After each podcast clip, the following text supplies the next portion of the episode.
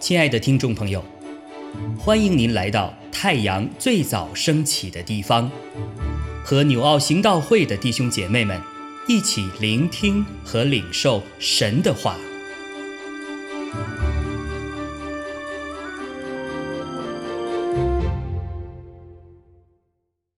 希伯来书三章十二到十九节，弟兄们，你们要谨慎，免得你们中间或有人存着不信的恶心，把永生神离弃了。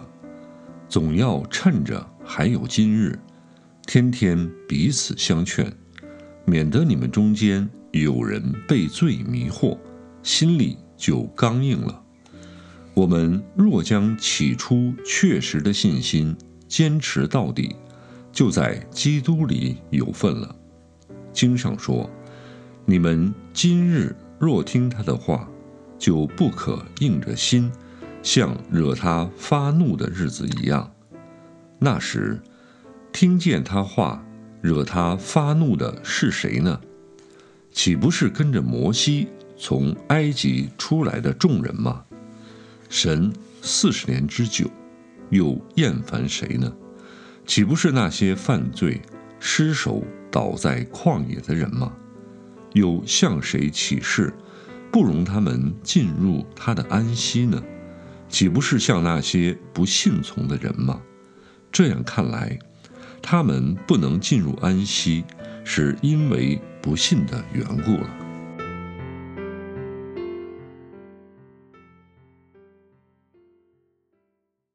弟兄姐妹平安，我们今天来看希伯来书三章十二到十九节。今天的经文是在对教会说话，那就是对你和我。首先告诫我们要谨慎小心，小心什么呢？不幸的恶心。想想看，什么会使我们不相信神呢？或不相信神的话语呢？从后面十六到十七节的经文当中，我们看到讲到摩西。带领以色列人出埃及的这段历史，这个第一代的以色列人一开始他们是有信心的，所以愿意跟随摩西出埃及。但他们后来呢，就失去了起初的信心，因着他们中间有些信心软弱，或者说是没有信心的人的那种鼓动，他们向摩西抗议，没有东西吃，没有水喝，一心想要回到埃及去，因为。只想到的物质上的缺乏，一直向摩西抱怨他的带领不正确，使他们离开埃及，如今走在旷野当中，难道是要带他们去死呀？结果上帝说什么呢？上帝说他们不是在抱怨你摩西，而是在抱怨埋怨我，也就是埋怨上帝。上帝对这第一代人灰心了，结果这一代的人都死在旷野当中。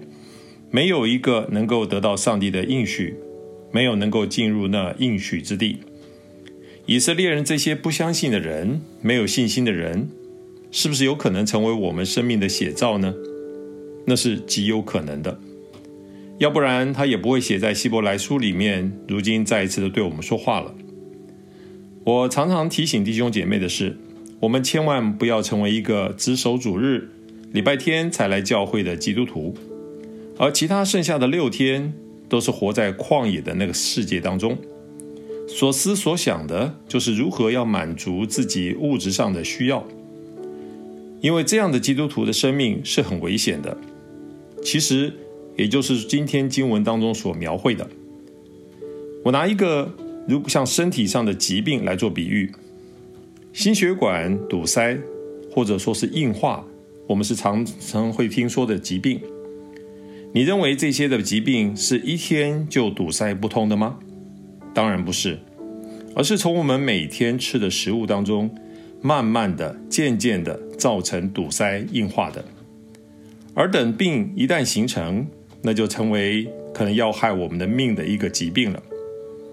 所以咯，重点就在于你每天吃什么、喝什么就很重要了。基督徒属灵的生命也是一样的。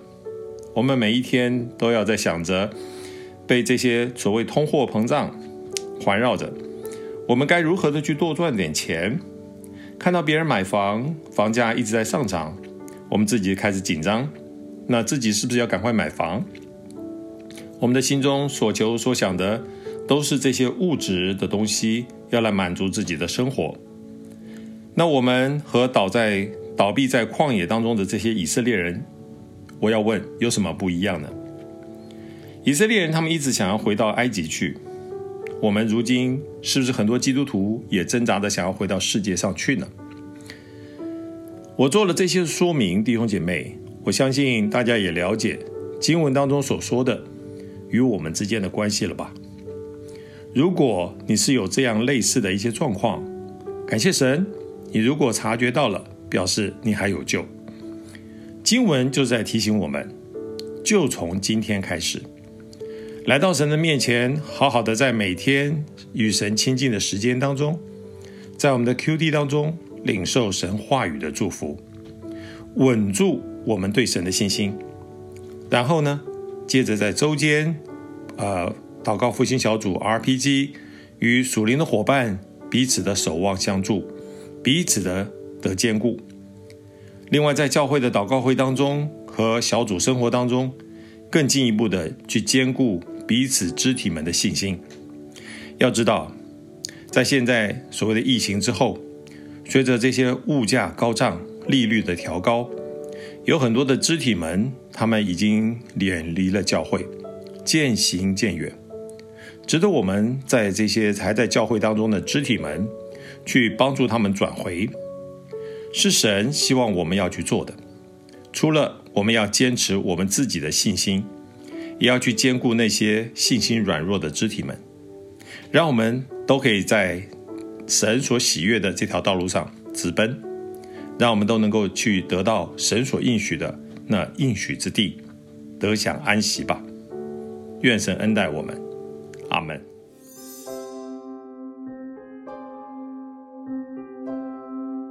亲爱的弟兄姐妹。透过今早牧者的分享，是否能够让您更多的明白神的心意，或是有什么感动和得着？欢迎订阅和分享我们的频道，让更多的人领受神的祝福。愿神赐福大家。